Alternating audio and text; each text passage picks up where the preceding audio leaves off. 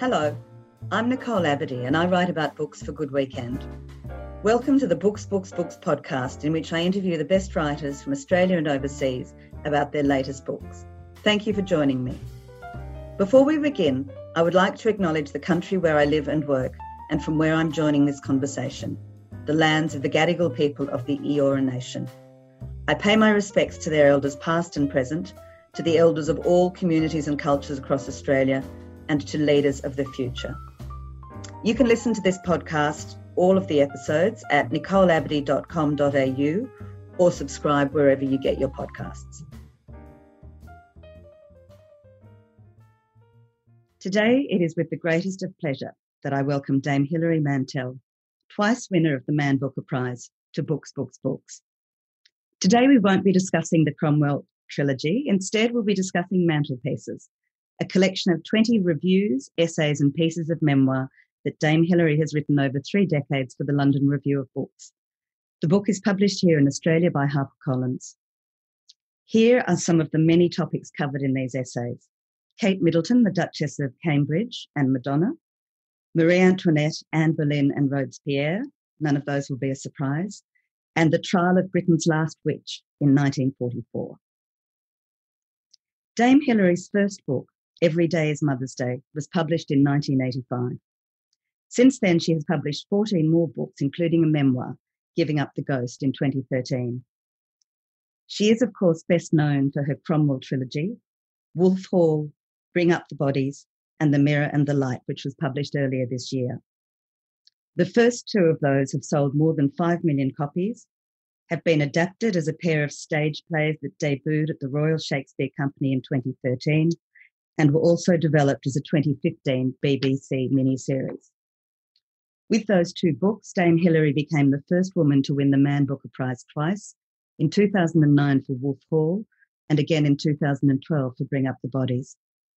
In 2015, she was made Dame Commander, Order of the British Empire, for her services to literature. And the chairman of the Booker Judges, Sir Peter Stothard, has called her the greatest modern English prose writer working today.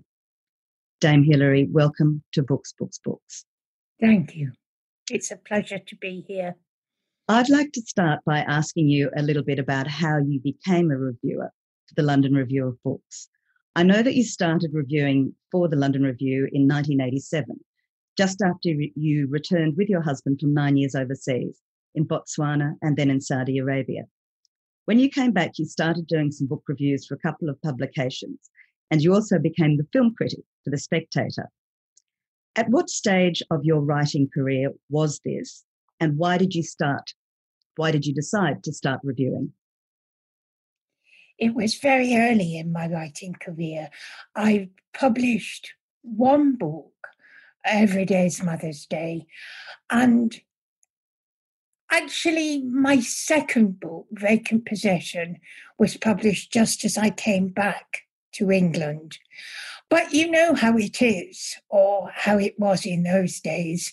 For my first book, I earned £2,000. For my second 4000 well, that was a good rate of advance, but it wasn't a living. So I was faced with what do I do now? Can I possibly make a living as a writer? I certainly can't make one from fiction. And I was very pleased when my first book came out to have an enormous and, and very good review from Auberon Waugh, that pillar of the establishment who was the last person I expected to like my work. But I think, you know, he had a mordant sense of humor, which I guess was a family trait. And I think the sardonic nature of, of my first couple of books appealed to him. He had reviewed them both well. And so you must understand I had no connections. Mm. I didn't know anyone who was a mm-hmm. writer or anyone who was in publishing except for my own publisher.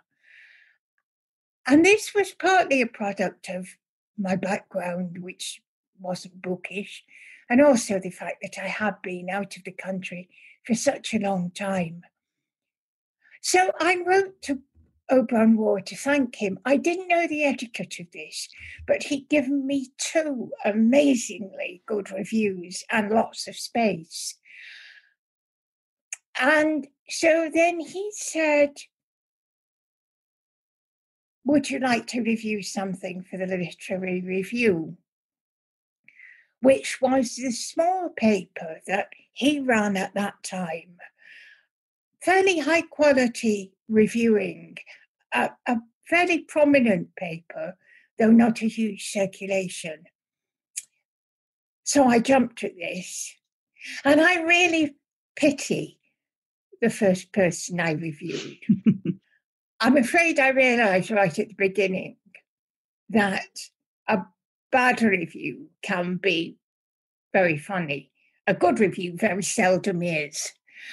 And it was it wasn't a great book, but it probably didn't deserve being kicked around in the way I did. Um, it was a harmless little novel, but it it garnered attention. And so he, Auberon Waugh, was keen to give me more work. And I worked for a few months for the literary review, and then I found I had work coming in. But the spectator was something else again. Um, I entered a travel writing competition.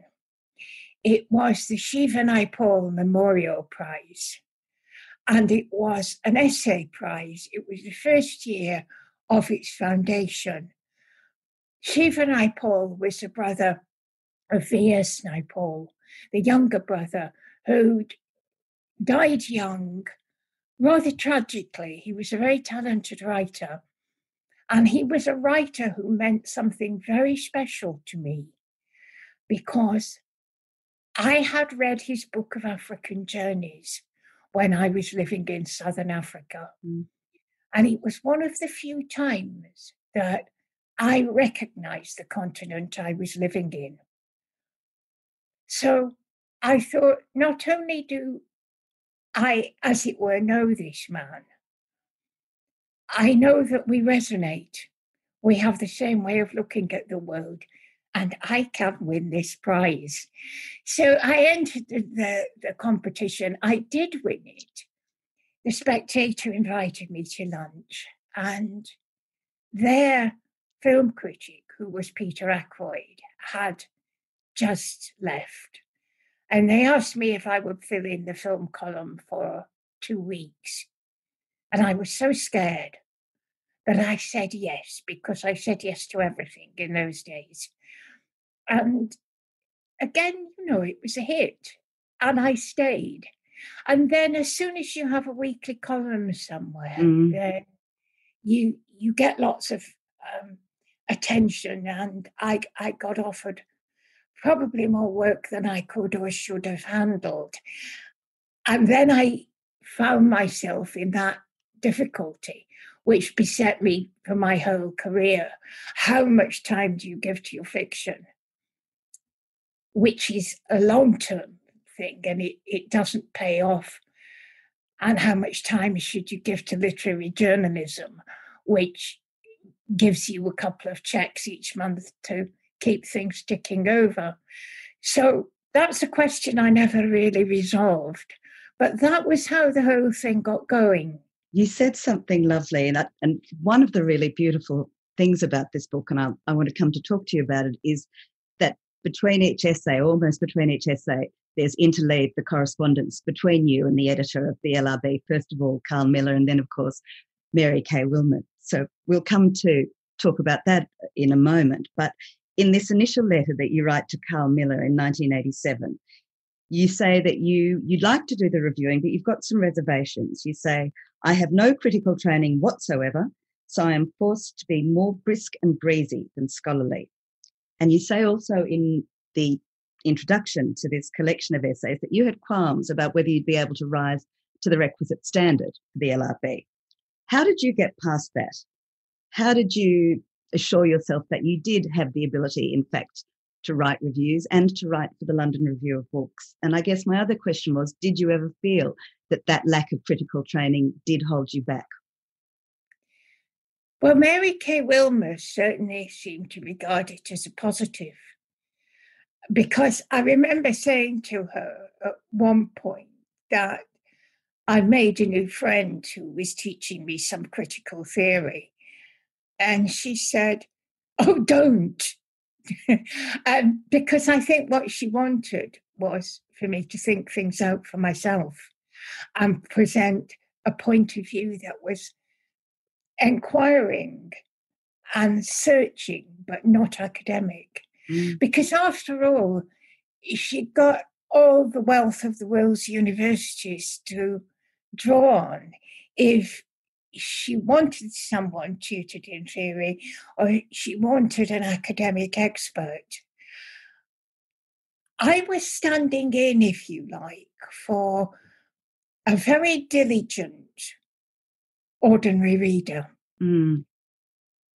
who would think about the background to a book and maybe read some of the uh, author's other work, which actually was the ordinary reader might not do, but is necessary for for those type of reviews. I'm not sure I did ever get over my feeling of what am I doing here? Imposter syndrome, you know, do any of us ever get over it?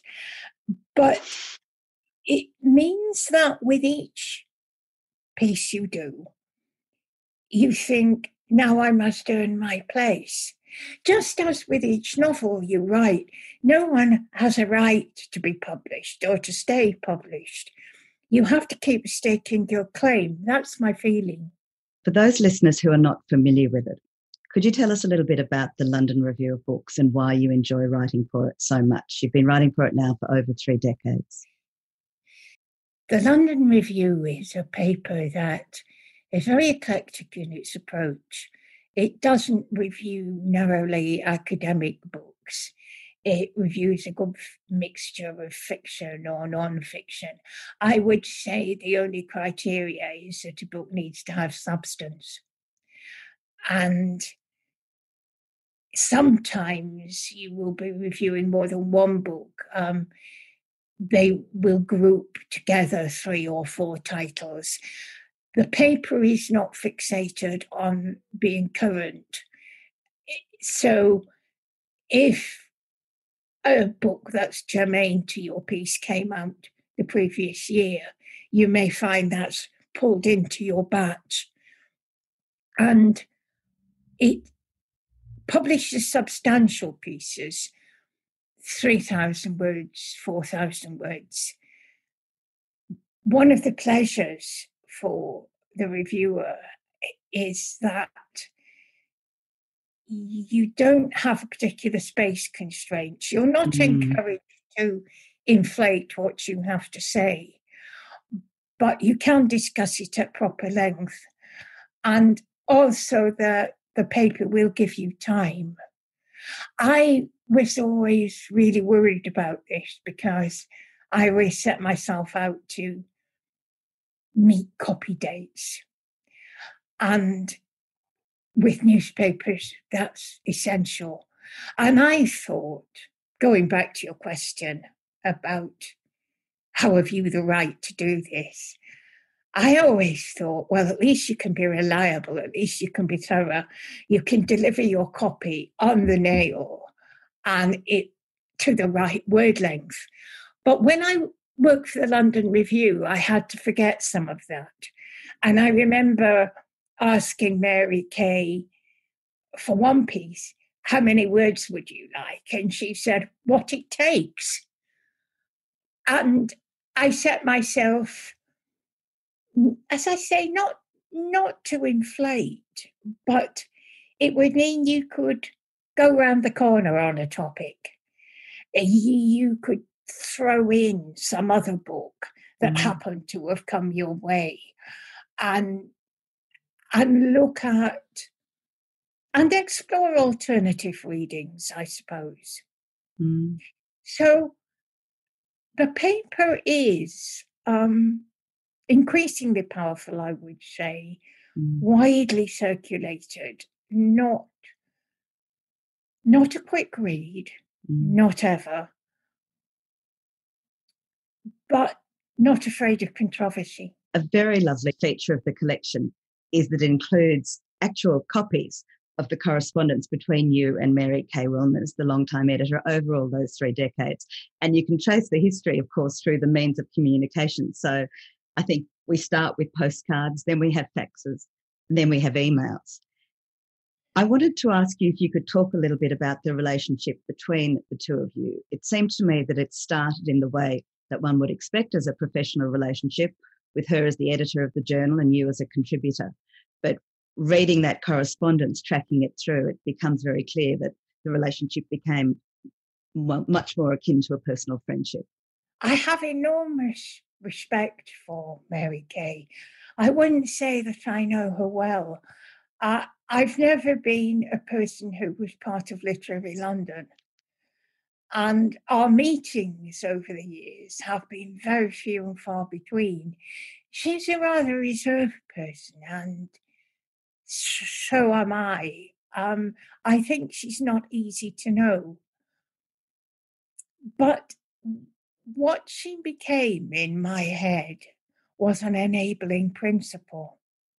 She was someone who gave me permission to really get stuck into a topic, to mm. explore it, who gave me the time and space, as I've said. Mm. And gradually it evolved from there because I'd start to think outside the box of reviewing. And I think now I have an idea for a piece, perhaps a piece of memoir, perhaps a short story. No one's going to want this, but I bet Mary Kay would be interested. And so what she did was she gave me the push, she gave me an impetus to extend my range. Because, of course, if you're thinking of a market, it does it does narrow the range of what you're going to try out. And particularly for short fiction, I think the market can be very difficult. When I say short fiction, I tend not to write to the 3,000 word mark, but more like five, six, 7,000 words. Very hard to place. Now, what I found with the LRB was you had that freedom. Mm-hmm. If they like the story, they would make space. Mm-hmm. If you approached them and said, I'm really interested in this book, you might not have to wait for the commission you could propose something, or you just said, I'm interested in this topic. And I had a feeling sometimes that Mary Kay knew me a lot better than I knew myself, which is what the best editors do. I, I experience this often. I'd like to ask you a little bit, first of all, about the reviews, Hilary. So the, the book's sort of broken into reviews, a couple of diary pieces, and one piece that started as a speech, which I'm going to save till the end. Let's start with the reviews. It's interesting to see from the selection here, and, and I gather generally, that you reviewed books about subject matter that was unfamiliar to you. Um, I'm thinking now perhaps of Madonna, for example, as well as books about an area in which you had enormous expertise, books about the French Revolution and the Tudors. And I wondered which of those was the more challenging and which did you enjoy the more? That's a really good question. I, I would say they're different but equal mm. in my mind. I did like the the opportunity to get stuck into an unfamiliar topic as a sideways move, but hopefully not too much of a diversion. In the ideal world, the work you've done pays off in some way for your mainstream work because it changes your thinking. And again, that seemed to be something that the review was was very good at selecting something that would do that for you. I'm not sure that Madonna changed my life. Um, but, you know, writing the pieces about things like the, the G- James Bulger case, the, mm. the little boy who was stolen mm. and murdered. I mean, again, I was picking up on the fact that I done um, mm, some work experience, probation service. Yeah. I, I, had some experience in social work and so on, and those are things I had not written about. Uh, I hadn't addressed them in fiction. So what I was finding was a creative way of reviewing. Mm. So I could use my own experience and channel it into the review piece. That was a pleasure to do. Mm. I think with the um, with the pieces, particularly on the Tudors, say on Margaret Pole or on Charles Brandon, the Duke mm. of Suffolk, uh, it's a chance to deepen your knowledge of something that might form a very small part of the trilogy, but it was still absolutely fascinating to me because, you know, you come to a stage where nothing is too much, nothing, no amount of digging around in the record is too much for you. You, whatever I do, whatever my topic is at the time, I'm really heart and soul in it. So I find the closer you look at something, the more interesting it becomes and the more you can commit to it. Mm. So I, I think both types of pieces appealed in their different ways. With the with the pieces where, as you say, I'm an outsider to the topic, I didn't know much, there was a feeling of I don't know where this might take me, but let's just see. You said something lovely in the introduction, I think, talking about um, reviewing a book whose subject matter you are not as familiar with. And I'm, I'm thinking, for example, of the piece about the James Bulger case. And you, you said in the introduction that often by the time you'd done the work and the research and you'd written the review, you you almost felt like you knew less at the end than you had when you started. Could you explain that a little bit to us?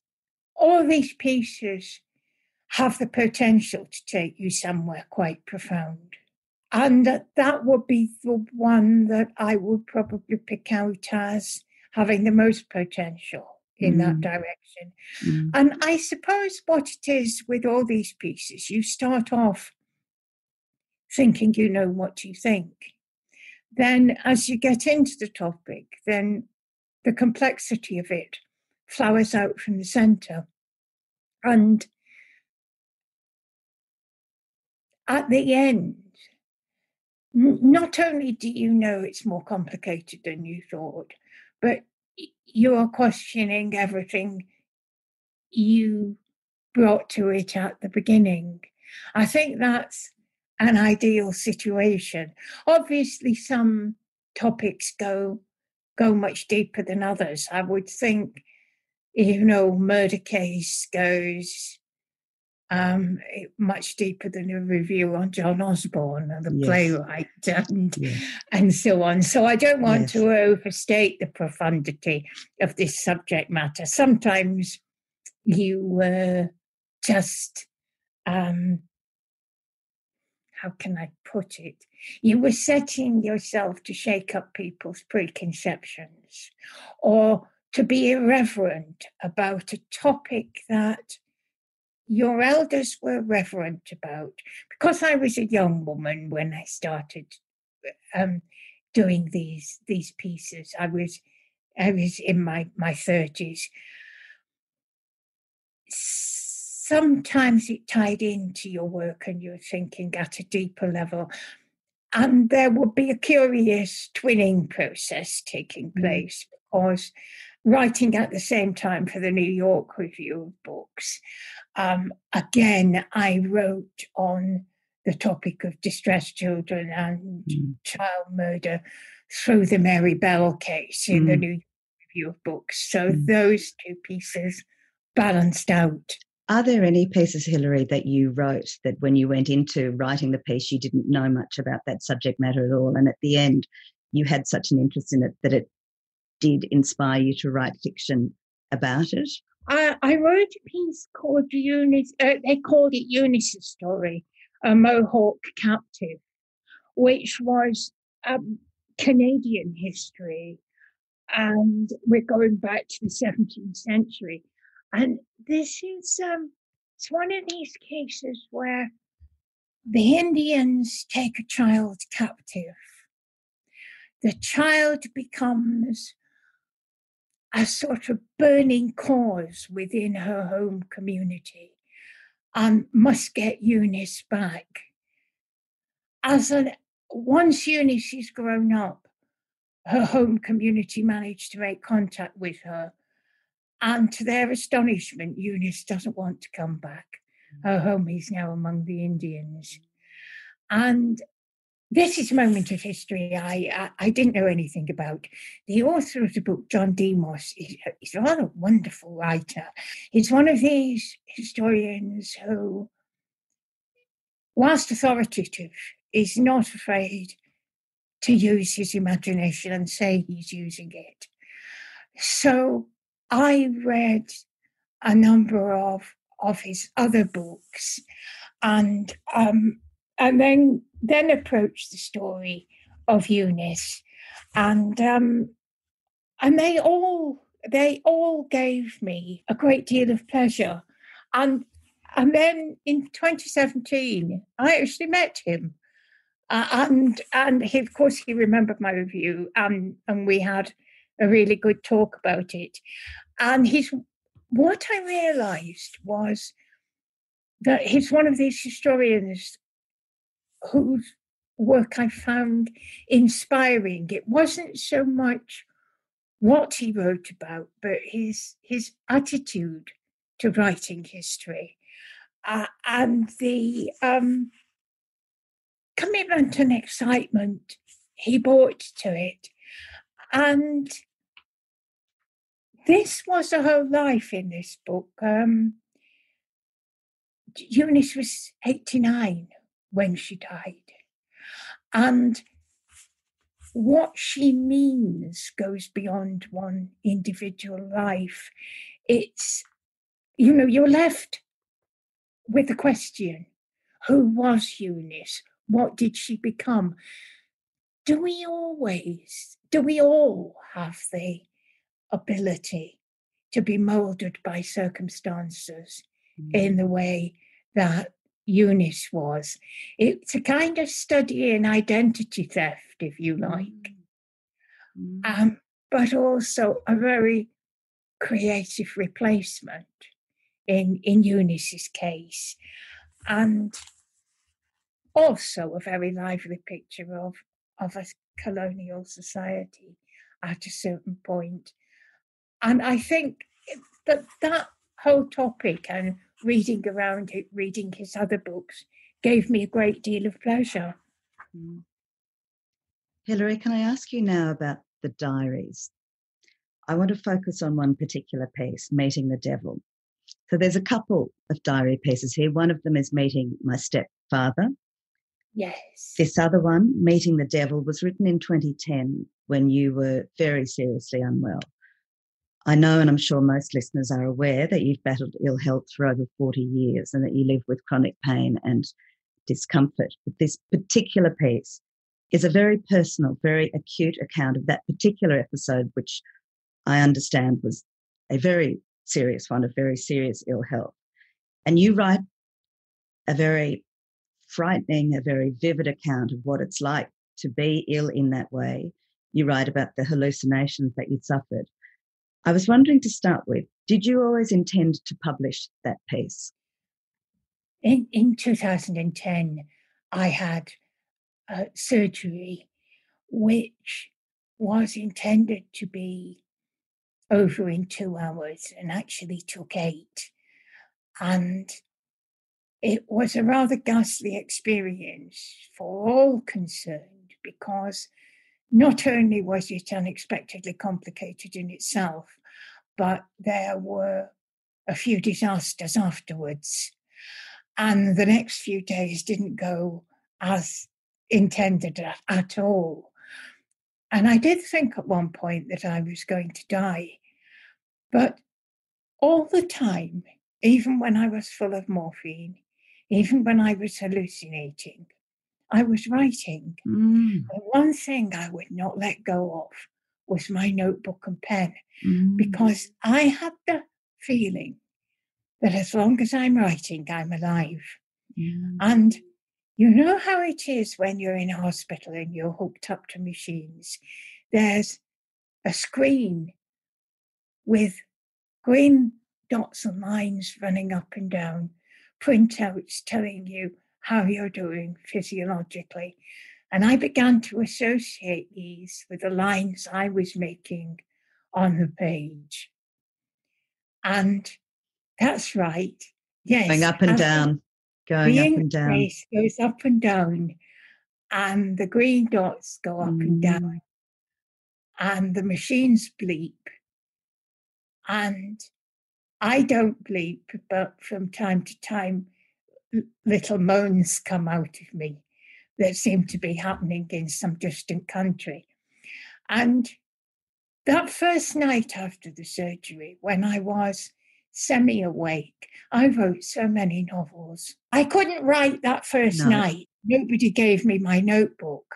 Otherwise, I'm sure I'd have had a try. But I dreamt whole novels. And I didn't worry about whether the storylines or the characters were a bit cliched. In a way, they never have in real life. They just galloped away. And and then I I saw one of my characters, a person who'd been giving me considerable difficulty, um, character in my short story, The Assassination of Mrs. Thatcher, uh, of, of Margaret Thatcher. And so one of my visitors to the bedside that night was her assassin. And I noticed in particular the, the awful bottle green sweater he was wearing and how it was unraveling. And I thought, God, he looks so uncared for. What he really needs is wife. And so the assassin um, became a present person who then had to stand in the queue, wait for me. And then days passed and I was pretty poorly. But when I was hallucinating, it only ever seemed to be at one side of my head. So Mm. very strange things were going on on the right. Mm. But with the left, I could think and process, so I could write down what was happening. Mm. And I kept the narrative going. Then, when after many weeks I came out of hospital, I thought, well, there's my LRB diary. I didn't, part way through the hospitalization, I, I think I did know I'm doing this for a purpose. Mm. And then it was a question of who will be interested in this? Well, maybe Mary Kay will be interested. And yes, so so it came about. And I didn't have to do much work because the stuff I'd written at the time was unimprovable uh, in a Mm. way. It just had to be strung together and a narrative order found for it. But it was a very strangely productive time Mm. and very curious because I remember whilst I was in hospital, very soon after the surgery, I got the proofs of a biography of Catherine of Aragon and uh, somehow read it with great attention and made very good notes on it. And, and I feel as if that was what was keeping me alive. Uh, the fact that I could still think and I could still write, but I had to lie on my notebook. I was I was really afraid that someone was going to come and take it Take it away. or that the pen would roll out of my reach. That would have been a tragedy. So there are a couple of lovely lines in towards the end of that diary that that relate to what you've just said. Uh, one of the things you say is, "I'm fascinated by the line between writing and physical survival," and then you say, "The black ink reassured me that I was alive and could act in the world."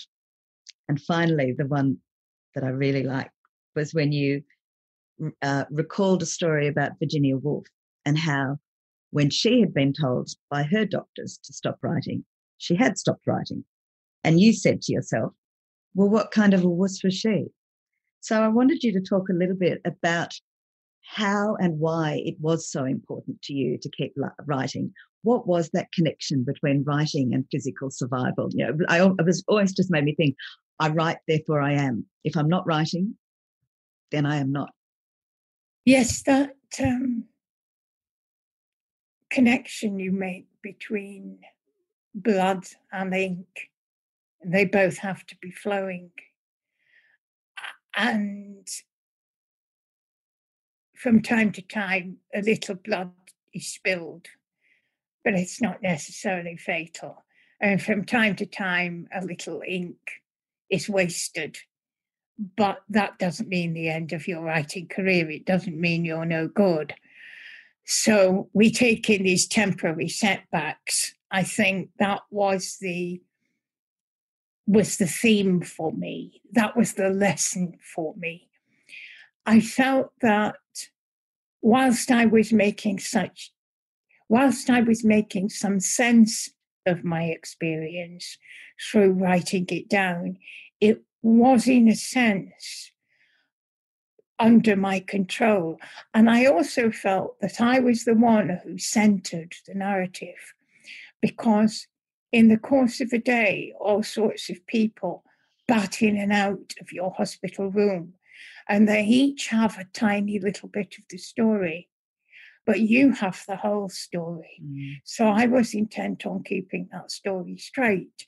Mm. And as long as I felt I was doing that, then I had the power to survive. Let me ask you now about the paper, or the, well, it started as a speech on royal bodies. So you say at the introduction of this collection that a literary journal must also be a political journal, and that the London Review of Books is at ease with controversy, and that it will allow a contributor to be contrary and even unfashionable. I'd like to ask you, and I'd like you to talk a little bit about the 2013 piece, which is included in this collection, called Royal Bodies from Anne Boleyn to Kate Middleton. That began its life, I know, as a lecture that you gave to the London Review of Books at the British Museum. And it unleashed a major controversy, which I imagine came as a big surprise to you.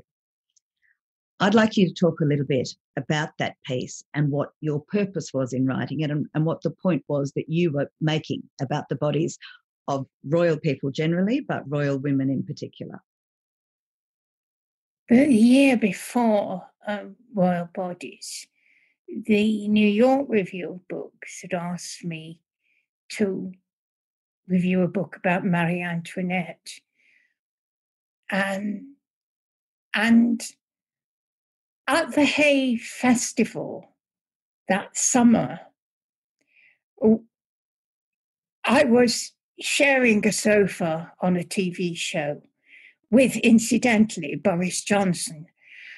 And we were asked what book we would give as a present to a prominent person, a public person. So I said, well, I have a book called uh, that I'd like to give to Kate Middleton, and it's called Queen of Fashion What Marie Antoinette Wore to the Revolution. And I did it for a laugh, and the audience liked it. Mm. But Queen of Fashion was a marvelous book because it wasn't about the clothes, it was about the body beneath and it was about women's bodies. So it was a, a case of rolling over uh, the work you've done on one piece to thinking about a slightly different topic. Mm. When I was approached to do the lecture at the um, at the British Museum, I thought, yes, actually, this is what I want to talk about. I want to talk about the bodies beneath the clothes. Mm. And I suppose Kate's story had evolved. Mm. And I felt the same focus on her from the press as there had been in Diana, Mm. on Diana, and as in a very different time and place, there had been on a royal woman like Marie Antoinette. And what overwhelmed me was the hostility of it, the misogyny. Of the gaze. Yeah, yes. That on the surface, it's isn't she beautiful? Mm. Aren't her clothes lovely? But underneath, all the time, someone's putting the knife in. Jealousy, envy, rage that you cannot share that person's experience, desire to bring them down. So I started thinking about royal bodies, not exclusively royal women, but going back to Henry VIII Mm. to talk about the idea that the health of the king is the health of the nation. So a great deal of pressure is exerted on the royal body in that way. And yet, that man or woman is a frail contingent being, just like us. They are not superhuman, though the myth around them would have them be so. So that, I suppose, was the gist of, of my lecture. Um, I talked about the Tudors, I talked about Marie Antoinette, about the modern royal family. I compared them to pandas. Um, I said they're very rare, they cost a lot of money to keep, but aren't they fascinating? Aren't they gorgeous to look at? They're lovely to look at, and we can't tear our gaze from them. Uh, and yet they live in this environment where everything has to be kept just right, or they'll all Mm. die. Mm. And so they are the focus of intense effort and attention. So I made these analogies. The lecture was well received. Um, nothing happened. I didn't expect anything to happen. Mm. I knew it would be published in the London Review at some point. The piece came out 10 days later. I looked out of the window and there's the Daily Mail and the Daily Express camped out on the seafront. And you see, I don't look at Twitter, but my husband's coming in with his phone in his hand every two minutes to say, You're all over Twitter. And um, David Cameron, who was then Prime Minister, has condemned you. Mm. And the leader of the opposition, Ed Miliband, has condemned you. Mm. And I thought, oh, so what? Neither of them have read the piece. Do they not know better than to start talking as soon as someone pushes a microphone in their face? Start judging, start condemning. So I looked out of the window and I drew the blinds. And it was it was comic really. Because when people always refer to the press pack as if they were a pack of wolves. And actually, wolves know their target, but they were confused about where I lived. So, any woman of approximately my age and uh, a certain degree of amplitude, shall we say, they chase her down the street shouting, you- Are you Hilary? and um, my neighbours, who it, it, it wasn't out of personal loyalty to me, though there may have been a degree of that.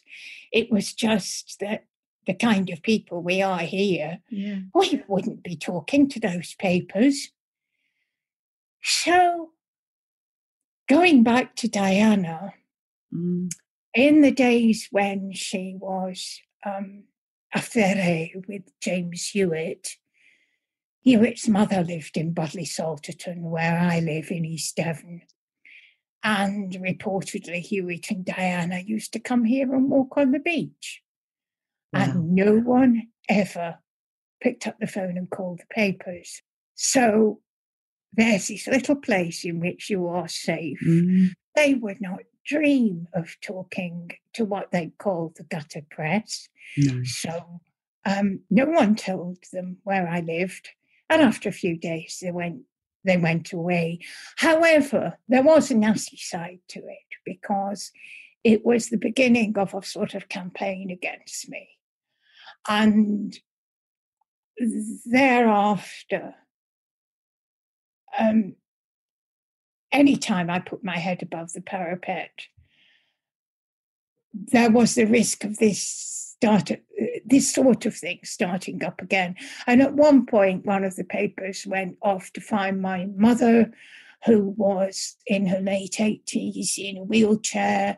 Um, and again, although it was a very different community, I'm pleased to say that the neighbours closed ranks and no one would say where she lived. But if her doorbell had actually rung, I would have murdered somebody, I think. It's so yeah. ironic, isn't it? What you were writing about was that you were writing about what had happened di- to Diana. You were writing about the force and the strength of that gaze on royal women from Marie Antoinette, from Anne Boleyn, through to Diana, through to Kate. And what, what you ended up, the gist of the paper was you said about including yourself as well as as well as the um, as well as the press. I'm asking all of us to back off and not be brutes. The whole gist of your piece was back off, allow these people to live their lives, withdraw that gaze. And it, it does just seem a very cruel irony that you became the victim of exactly the sort of attention that you were trying to deflect from Kate. Yes. Uh, of course, the papers couched it as if it was an attack on the royal family. Yes. It was actually an attack on the papers. It was. And the reason they wouldn't drop it is that I wouldn't say sorry. Mm. And you know how we live in a culture of apology. Mm. And everyone has to grovel all the time and say, I take it back and I didn't mean it and I meant something else. Well, I would try to explain what I meant. Mm. Or rather, I would point to what I had said. Yes. But I would not take it back. And I don't take it back. And it was it was unpleasant. I I think to a degree I was shielded by the fact that I don't take part in, in social media. And so, you know, I can say to people, all right, come on, have a go. I'm not going to see it. you must have been very surprised by that response, I imagine. I mean, given that what you were trying to do in effect was to of, of all things, really, to protect her and to, to suggest that let's all work together to make her story one that has a happy ending as opposed to the ending that befell the previous three that you'd written about Anne Boleyn, Marie Antoinette, and Diana. So that the degree of vitriol that was directed at you, I imagine, must have come not only as a shock but as a surprise. Yes, mean, a person shouldn't be surprised that something that was written in a spirit of seriousness was so trivialized and that the remarks were taken out of context. This is this is what happens in those papers. Um, I couldn't say that what I had said was misrepresented, but I would say that it looked very different in context. Now, I'm not reverential about the royal family. I will poke fun at them I will question the need for their existence. But I am also always aware of, the fact that we are not just dealing with an institution, but with mm. human beings. And that was the thrust of my piece, back mm. off. So, yes, there was a certain irony in it. And also, you know, you wondered have you nothing better to write mm. about? Why am I your target? Because I'm not. Well, I had a certain profile, but it's mm. it's as a writer. Mm. It's not as some kind of media star. Mm. So why are you doing this? Well, I think probably the reason was that it was basically an attack on on the press and asking them to look hard at themselves and and reckon with themselves. And that was willfully misrepresented. It was the the, the pieces that yeah. were, you were yes. attacked about were taken right out of context and the that the context that would have given meaning to what you were being criticized for wasn't included. And that's obviously I, I often the way these things happen. You know, I I I realize the danger that every time you open your mouth, you may be misrepresented. And it doesn't suit any of us to whine about being misunderstood. And that is not my complaint. Um, my complaint is that the, these papers have a way of making statements which appear to be accurate and are on the right side of legality and yet are profoundly untrue. Mm. And I feel that this this happened in um, in the case of royal bodies, and you just have to be a little bit robust about it because you can't afford to let yourself be intimidated. When you started writing for the London Review of Books in 1987, you were, as you've said, right at the beginning of your career. I think you'd had your first two books published by then, and you were working hard to make a living. And as you've explained, that's one of the reasons why you you wrote the reviews. Why do you continue now to review and to write for the London Review of Books? What does it mean to you? I've written some pieces during um, during the time I was working on the final book in the Cromwell trilogy. They tended to be uh, Tudor pieces. So I could bring some expertise and I could deepen my knowledge. So I was serving them and I was also serving myself. I, I would like to continue to have an association with the paper. I'm in a reset period now, and I'm not sure what what the shape of Act Three will be, if you, you like to put it that way. I know I've reached a certain point where I'm due a rethink. I will continue to, I hope, to work with the paper because I feel that I've got a lot of offcuts, if you like, or things I haven't explored that I might be able to write about for them. You know, there are always projects, well, certainly at this end of one's career, that aren't going to turn into a, a, a book, but ideas that haven't formed up yet, mm. nascent interests. And if anyone will can fish them out, then I think it's it's it's the LRB that would help me fish them out of the depths of the unconscious and solidify them into a piece of prose.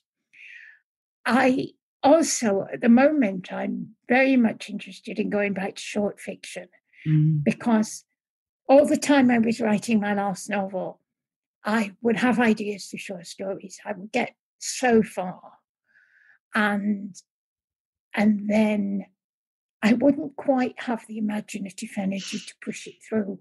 Mm. So I want to go back to those pieces and see if there's anything there. Sometimes stories fail.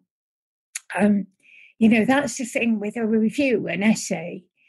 You're always going to get there in the end. Uh, with um, a short story, for me, there is no assurance that I will get there at all, but it's always worth trying. So, again, I, whether it's short fiction or more memoir. I have been working for the last several months on making the mirror and the light into mm. the stage version, working with Ben Miles, mm. who played Thomas Cromwell in the earlier productions. And we are now nearing the end of our final draft. Our, our rehearsal script is almost ready. Um, what isn't ready is the big world out there because we are not in a position to start up anything at the moment. But if it becomes possible to rehearse in spring, then we will be ready. Dame Hilary, thank you so, so much for joining me here today on Books, Books, Books. It's been absolutely wonderful to talk to you. This is it. Thank you for giving me the opportunity.